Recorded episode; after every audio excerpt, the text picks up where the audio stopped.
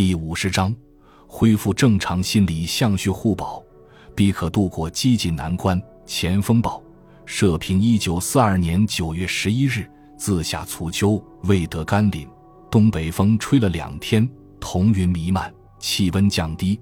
昨晚通宵大雨，普遍沾足，这是入秋以来第一次普遍的透雨。雨虽下得太晚，对于秋禾裨益甚小，但麦子可以播种。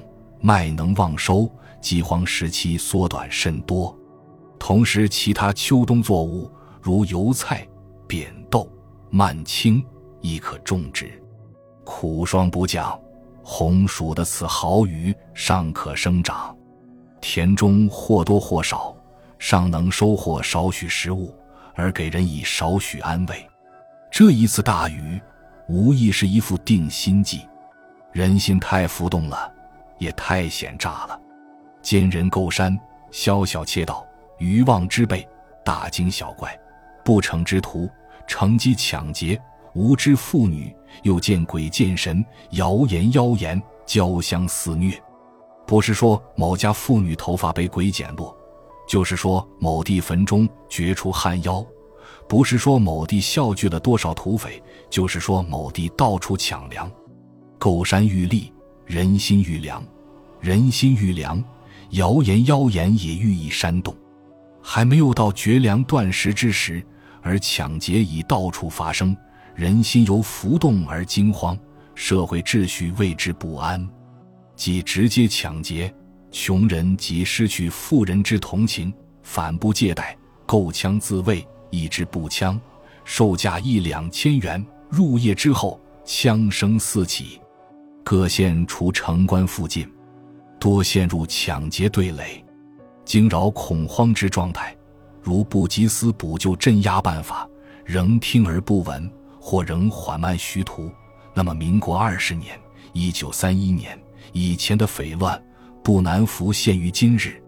我国以往的大乱，大半都是因荒年无时，政府救济无方，饥民暴动，时而因无食而抢粮。继而由抢粮而为匪，终至笑聚成谷，造成大乱。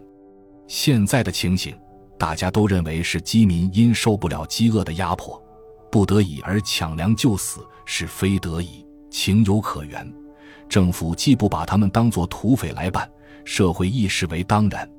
某家被抢，邻右既不守望相助予以救援，而被抢之户亦不敢开枪痛击，采取正当防卫。往往一枪不发，毫无危险的把粮抢去，不但抢食无危险，而且抢后亦无后样，这样更鼓励起人民抢劫之心。本来不敢抢的人，看到别人抢了无事，又可以得食，安分守贫，避之饿死，于是也鼓起勇气，好人亦去抢劫。初上来是善说分粮，近似强借，还与物主留下一部分。后来不论分说，硬抢强劫，不但抢粮，还要掠物，稍有不遂，即便杀人，甚而纵火，且进而又杀人又放火，完全成了土匪行为。同时，有钱人也购枪自卫，利于抵抗。前此之不费一旦即可安然将粮抢去，现在演成攻守对垒，平地是夜聚民散，山中已笑聚成群，屡霜坚冰。乱盟渐长，社会无秩序，穷富同归于尽，任何救济办法亦无从实施。不要说没有粮食，就是半凭票借粮进运来粮食，亦无法分配。这问题实在十分严重，实不容我们再讳莫如深了。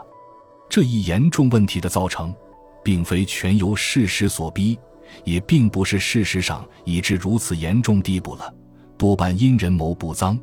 既不能先安定人心，给奸民以构山之机，又不能为有效的制止，使不成之徒得肆无忌惮的公然抢劫，人心浮动与秩序骚然互为因果。如听其因果互生，必至不可收拾。前因久不下雨，人心不安，镇定秩序比较不易。现在甘霖已降，种麦有望，人心亦将因之渐复安定。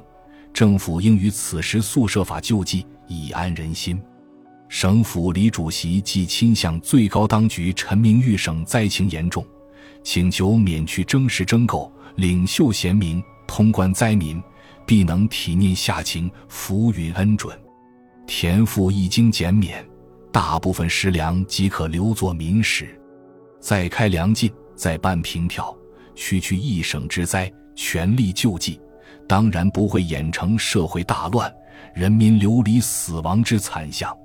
同时，各县政府应立时彻底分保调查县境现有粮食之实数与各保非就不活之灾民之实数，妥作合理分配，定出借贷办法，使有饭大家吃，互需互助，维持秩序，共度难关。有良之人，应对其穷苦亲族，自己佃户，仅先借贷，维持其生活，使能免安生理，或肩挑自顾。或贩粮为生，穷沾富光，富济贫命，相续相助，人民本身力量即可勉强自救，再加上政府之救济，渡过难关，当无多大困难。大家不必惊扰，不要自乱，谣言谣言亦不要听信。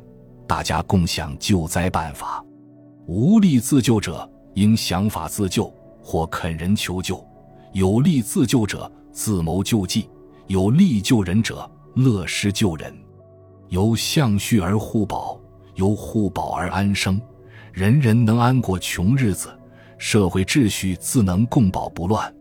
只要有秩序，救济的办法就容易想，而救济的办法也容易见效。天既降雨，予以生机，人宜自谋，无负天心，而善用此生机以自活。冷静头脑，恢复正常心理，共享互利的救济办法，这是一条应走的生路。妖言惑众，抢劫自扰，那是一条共趋毁灭的死路。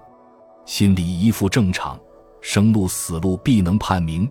故恢复正常心理，尤为急中之急务。感谢您的收听，本集已经播讲完毕。喜欢请订阅专辑，关注主播。